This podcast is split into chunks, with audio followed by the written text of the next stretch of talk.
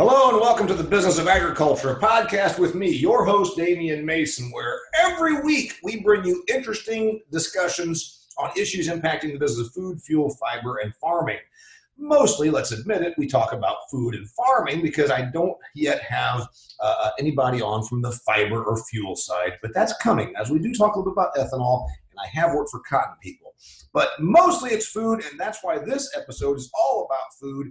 You know, the business of agriculture is about producing groceries. That's what we do in this industry. We make food. We feed seven and a half billion people on earth, 320 million of them right here in the United States of America, about 40 million up there in Canada. I know that's where you're from because you're listening to me. Today, I've got a grocery expert. This guy is exactly who you want right now to talk about groceries. He's the editor of the Progressive Grocer magazine, it's also a website. He goes around North America to food conventions. He's a sharp guy. His name is Jim Dudlicek. And I met him a couple of years ago, actually, it was last year, at a meat conference. So, Jim Dudlicek is with me today to talk about groceries. Because remember, here in the business of ag, everything we do ultimately is about the consumer buying it, putting it on the plate, and eating it. Mr. Dudlicek, welcome to the business of agriculture. Thanks very much for having me on. I appreciate it. Well, we appreciate you coming on here. You know, I think that a lot of our people they get real wrapped up in, in pounds per pig per day, uh, bushels of, of corn, and uh, output of cranberries, and they maybe sometimes lose a little bit of sight that ultimately it's the consumer, it's that person that's going down the grocery aisle buying our product that we answer to, and we got to make sure that we're always giving them a great product, which we do what are you seeing when you when you look at a grocery store today? What's the trend? What's happening? Well you're absolutely right about that uh, thought between large quantities versus small quantities and the consumer because definitely the consumer is king or queen as the case may be. Uh, it used to be that a supermarket had stuff in it they told you what to buy you went and got it. Now we're seeing the consumer telling the grocery store what they want to see everything has changed now. The attitude towards food, people are are probably more interested in food than they ever have been in a long time. They don't necessarily they're not necessarily educated about it. They don't know how to necessarily cook it, but they're interested in what it is, where it comes from, and that they want to eat it. And by the way, that right there, Mr. Dudlicek, is something that I I preach this to my audiences that you know it doesn't mean that we, we don't have to be um, in a any fight with our consumers. Yeah, they sometimes are demanding of agriculture, but more than ever, they're spending lots of money and there's good profit margins on the kind of crazy stuff. When you said food is more, the consumer is more into food than they've ever been, just last week, Wall Street Journal had an article Is Chef the New Astronaut? and it showed children, like 10 year old kids, in a kitchen, you know, yuppie, yuppie people of the suburbs of America. Their kids are in there cooking, is chef the new astronaut? So, well, just look at the Food Network. Chefs are celebrities now. They're, you know, you know, you go back 20, 30 years, who could name a chef of any kind except perhaps maybe one you'd know at the joint you go to on the weekend to eat locally? Um, not that chefs are celebrities now, and the the whole idea the, the the Food Network, social media, the internet has changed everything now because um, new uh, grassroots and small manufacturers can bypass the normal supply chain and communicate directly with consumers and show them uh, new products that are coming up that they are creating pretty much based on holes in the market that they've seen that consumers want, or perhaps things that these manufacturers personally have created and they realize that there's a market for it and they can communicate directly over the internet and through social media. And uh, and drum up enough support among consumers where now the consumers can go to their local grocer and say, hey, you know, why don't you stock this in your store? And the grocers really have to have to follow that lead because if they don't, they know people are going to buy stuff from someplace else instead of their store. And you know that, yeah, that's it's, it's, it's, it's actually hugely a power shift. Would you say it's a power shift? Because you know when we were kids. By the way, uh, my listeners know this. Jim is about two years younger than me. I'm 48. He's 46. And if you forgot, he's the editorial director at Progressive Grocer. So we're talking all things grocery.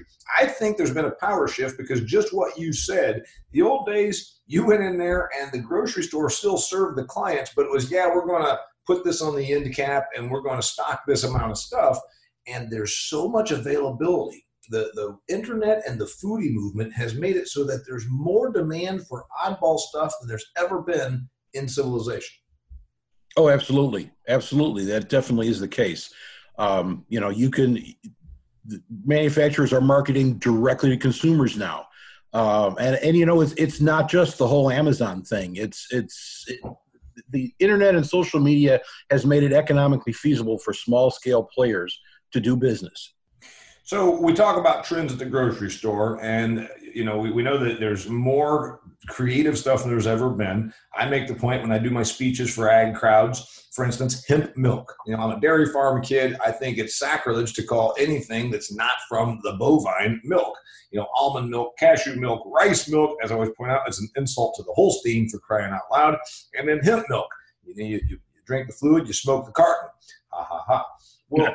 What what else are we seeing? What tell me some trends that you see well, the biggest trend now is is fresh. Everything fresh. Um, you know, the center store, uh, the center of the store continues to be a huge profit center, but it is fading, and it's fading because the products there can be had uh, in so many other different channels. They can be had at a superstore, a big box store, a dollar store, and, they can be had online. People are certain things like paper products and detergent dog food they're getting from um, uh, subscription services. People can just hit a button on their washing machine, and in 24 hours, a case of Tide shows up on their doorstep.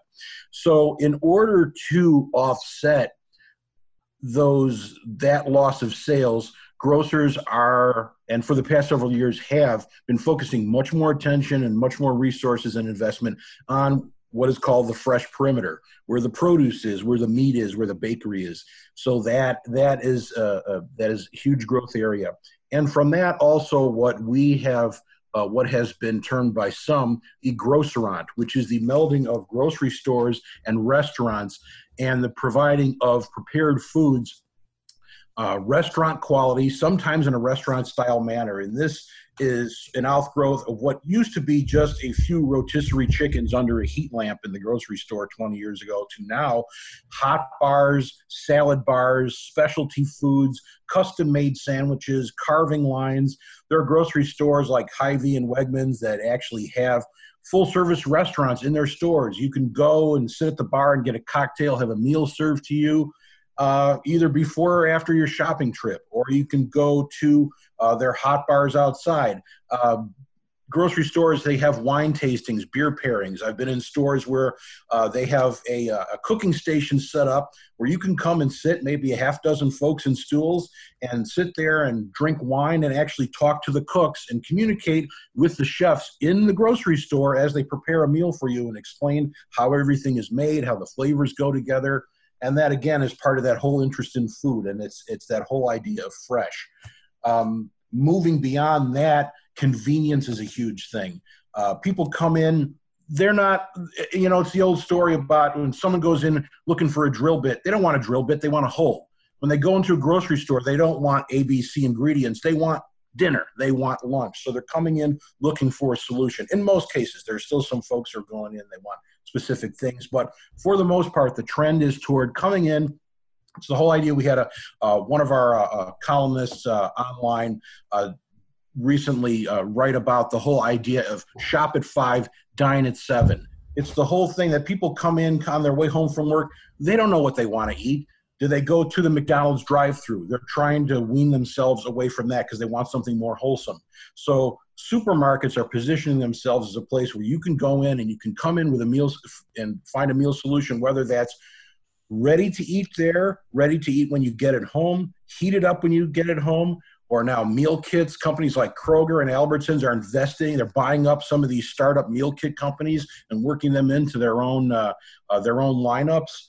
Uh, so people can come in and take home something that they can say they made. It's it's the new definition of scratch cooking, but it it takes all the hard work out for them, and they have fewer leftovers. There's less waste, and quite honestly, grocers can sell it at a premium because they know people are willing to pay for that level of convenience. One of the things, by the way, that's fantastic information. And yeah, it does boil down to food is hotter now. And I don't mean hot in temperature, it's hotter than it's ever been. So, you know, and I've been paying attention for a long time. When I first lived in the big city of Indianapolis, because I was raised on a farm, of course. So I was about 23 years old, out of college. I live in the big city, and I went to a more high end grocery store, which is the kind of thing you didn't have in Huntington, Indiana, which is a factory and farm town. And I was fascinated. They had a cooking school. And this was 20 some odd years ago. That was the beginning of this thing. And I went to the cooking school. And I can guarantee that nobody there really went home and took the lesson of how to prepare, you know, veal parmesan or whatever. But it was a experience, and that's what the the consumer is buying. And, you know, like I tell my ag audiences, they're buying story also. This movement to food, when you just said that thing about these meal kits, I go to a Fry's, which is a part of a grocery, a Kroger, of course, and it's a higher end one in Phoenix, Arizona, where they've got the olive bar and they've got the wine tasting and beer, uh, craft beer area. And these meal kits, I've just discovered that. I don't know how recent, but maybe in the last six months, is that kind of the new thing? Like you said, the consumer buys it and goes home with it, and it's got uh, two side dishes and a main course, and it's you know dinner for two, and it's going to take you eight minutes to prepare it. That's kind of the concept, right? Yeah, exactly. Okay. What besides that is new that they're selling? What is a new food product that you're seeing getting sold? Uh, well, there's definitely an increase in interest in anything plant based. You mentioned the whole thing about dairy, it's coming into meat now. Uh, products like uh, there's one called Beyond Meat, and they've expanded into a new product called Beyond Sausage. I haven't tried it yet. Um, also, the Impossible Burger is catching on now. Beyond the product Beyond Meat, um, I was at the uh, Natural Foods Expo West about a year or so ago, and I had an opportunity to, to try their product, and they are replicating or purport to replicate the mouthfeel, the experience of eating an actual beef-based burger, but it's made from plant protein, contains beet juice to simulate the bleed from a you know a, a, a rarer burger, and their their aim is to appeal to not the vegetarian or vegan because they know they got those people sewn up. Those folks will find whatever they want wherever they are. They're the diehards. They're aiming to hit what's called the flexitarian or the meat eater that is in more cases now experimenting with these different products, wanting to replace meat with other things in their diet whether it's for health reasons or or whatever it is, a change of pace. And my experience with it is, I mean, I'm a diehard meat eater. I when I eat a burger, I don't put a hell of a lot on it because I like to taste the beef. To me, eating this particular burger was like eating a hamburger with a cold. You get the heft, you get the mouth feel, but you can't quite taste it. Now that's just me, but I can see a huge market for folks who they like a lot of toppings on their burger. This is going to appeal to them. Or using the grind as uh, seasoned crumbles for taco meat or in a casserole or something like that. Um, and the, the, the, price is coming down. It used to be, you know, because it was experimental, very pricey. The price is still premium, but in line with other products. And grocery stores are marketing it in the meat case right alongside the other meat products, which you know, at first you might think, oh my God, how, how can this happen? This is, you know, sort of diluting the whole idea of the meat department. But really, because of consumer demand, I mean, I foresee a need for meat departments to sort of evolve into protein department because yeah the center of the center of plate is being challenged but it's being challenged from a consumer point of view is what folks want and ultimately grocers have to deliver you know what people want you, have your own personal taste. You may agree with it or not, but if folks coming in looking for something, if consumers don't provide it, you're going to go someplace else, and you know there goes your business. Yeah, the thing that um, we must always remember is we as ag answer to the consumer well these grocery stores answer to the consumer and while you or i that are meat people and i'm a beef hobbyist and i i would, would never be a flexitarian. By the way dear listeners flexitarian is a word you probably haven't heard in many ag circles. That's why you get it here on the business of agriculture podcast. Jim Dudlicek editor progressive grocer in case you forgot. Telling us about meat. All right, beet juice and, and, and plant based protein, the prices are coming down. Grocery stores are putting it more out there next to meat. Now, when I think about uh, a really good resource from you, when I say what else is happening in meat, you know, 30 years ago, certified Angus beef, and then what, 10 years ago, grass fed. And then we've seen a little bit, this uh, Whole Foods influence, I think, was where this came from, certified humane. Mm-hmm. Uh, what else do you see in the meat counter besides plant-based protein? Well, you know, uh, it, when you, you hear plant based coming up, you think, oh, that's the end of meat. Well, not really, because uh, we're also seeing a renewed interest in higher end meat, better quality. People might be eating less of it, but they're willing to spend more for a special cut, a special steak. And you're also seeing different cuts um, you know, a, a, lot of a lot of snout to tail kind of things where people are eating, you know, sweetbreads, offals, um, and different cuts, uh, you know, cheek meat, uh, stuff like that. A friend um, of mine in Arizona that's uh, not poor, so he, he's he's able to experiment with the, this kind of thing. Uh, asked me if I could get him some beef cheeks and bring them out from my farm here to Arizona. Now the customer that used to eat beef cheeks was not a guy that lives in a million dollar home and has a, you know a, a, substantial amount of net worth this guy had seen it on the food network and then he wants to smoke cheek meat same thing i'm told is happening you know brisket which was obviously made into corn corned beef or into pastrami because it was a poor man's piece of meat you had to season the hell out of it and cook it for 12 hours to make it edible brisket selling for about the same price as uh, steak because of the the love of brisket right now. Isn't it crazy that stuff that was a poor man's cut 30, 50, 70, 100 years ago is now in demand? Well, I mean, it's just the evolution of everything. Just, you know, think back 50 or 60 years, chicken wings were either thrown in the garbage or used for soup. Then the Anchor Bar in Buffalo tosses them in hot sauce, and the rest is history. Wings are expensive.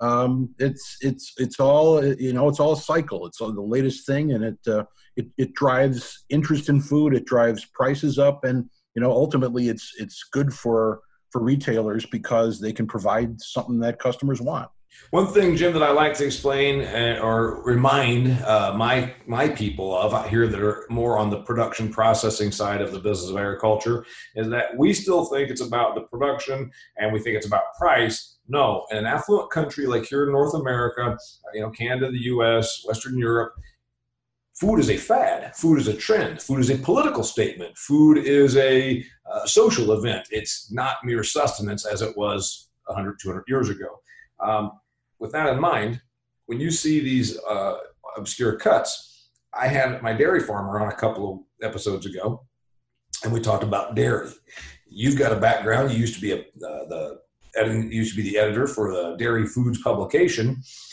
what's happening in the dairy case? Because it's my observation, not nearly enough.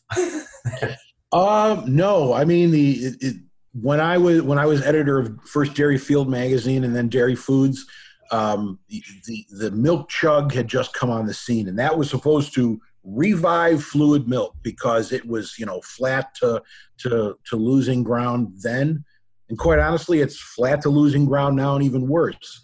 Um, people are just not interested in it it hasn't been able to shake that commodity mindset. Um, organic milk was a bright spot for a while, but even now it's taking a hit because, again, like in meat, plant based, actually, plant based was hitting dairy, I think, before it got into meat. Um, grocery stores I'm in now, you go in the dairy case, and it's totally different from how it was five, seven, ten years ago. You're seeing soy milks, almond milks, cashew milks, nut milks and that's just the fluid side. They're getting into cheeses, you know, a, a nut-based cheese that used to be a joke. Now they're the, the quality is improving because you know technologies and processes are improving. Um, the the biggest thing now I see in dairy is plant-based yogurts, and they're actually not bad. Um, you, they're based, uh, you know, coconut milks and, and you know, and other uh, plant proteins. Uh, one particular brand called Kite Hill has been doing very well. Um, they're they're just catching on, and the whole the whole face of the, of the dairy case is changing. Um, basically, now you have you, you go to the yogurt section, and whatever is actually milk based is like 90% Greek. That's just huge. Um, and you have a little bit of other alternate stuff. You have, you know, your regular standard Yoplait, and then you have some uh, Australian style like Noosa, which is I actually prefer to to Greek style yogurt myself. And then Skyr from Iceland, and then Siggi's is a huge. Uh, sure, I know that yogurt uh, Greek yogurt was a, the, the, the hot thing, the new boom for dairy, and it seems like it's it's kind of leveled off. Or like you said, there's these new ones that are variations thereupon. Mm-hmm. Uh, cheese, forty years ago, Americans ate one third the amount of cheese that they do now, but I don't know that it's increasing. Is cheese increasing, or are we leveled there? Um, you know what? I'm I'm not exactly sure. I know that there's definitely a continued interest in specialty cheeses. If it wasn't, mainstream grocery stores wouldn't be increasing the sizes of their counters.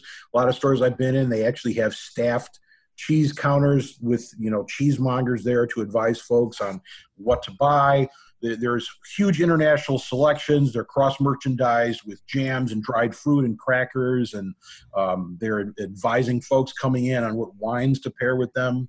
Uh, I mean, it, it's huge. It's why you know, um, back in the day, Wisconsin still called America's dairyland based on sheer output of of tonnage of milk. Well, California has long since surpassed that just because of the size of the state and the number of farms they have there. So Wisconsin is is refocusing its efforts on marketing specialty cheeses. It has many small uh, cheesemakers all throughout the state that do a fantastic job. Their cheeses are top contenders on the international stage for some of the finest cheeses in the world. And you know those are the kind of things that people look for because it, it, it's it, it's one of those things that's like an affordable indulgence. Even when an economy goes south, people will occasionally still treat themselves to a really nice piece of cheese or some other high end food because it's their way of dealing with the fact that everything else is crashing down around them. That's fantastic. All right, here's what we're going to do, dear listeners, because Jim Dudlicek, the editing uh, editorial director of Progressive Grocer, is an excellent guest. He knows a lot about food. He knows everything that happens inside the grocery store because it's his business. And since our product, our business here in the business of agriculture, is making groceries, I think he's a guest that we're going to make a two-part series. We're going to wrap up this part. If you're enjoying it, come back. We're going to talk about the future of food and groceries and a couple more questions about meat, milk, eggs, and the fresh side of the grocery store. Thanks for joining me for the business of agriculture. And again, if you're digging this, go ahead and listen to part two. But if you just kind of are crunched on time, I didn't want to take your whole day. Until next time.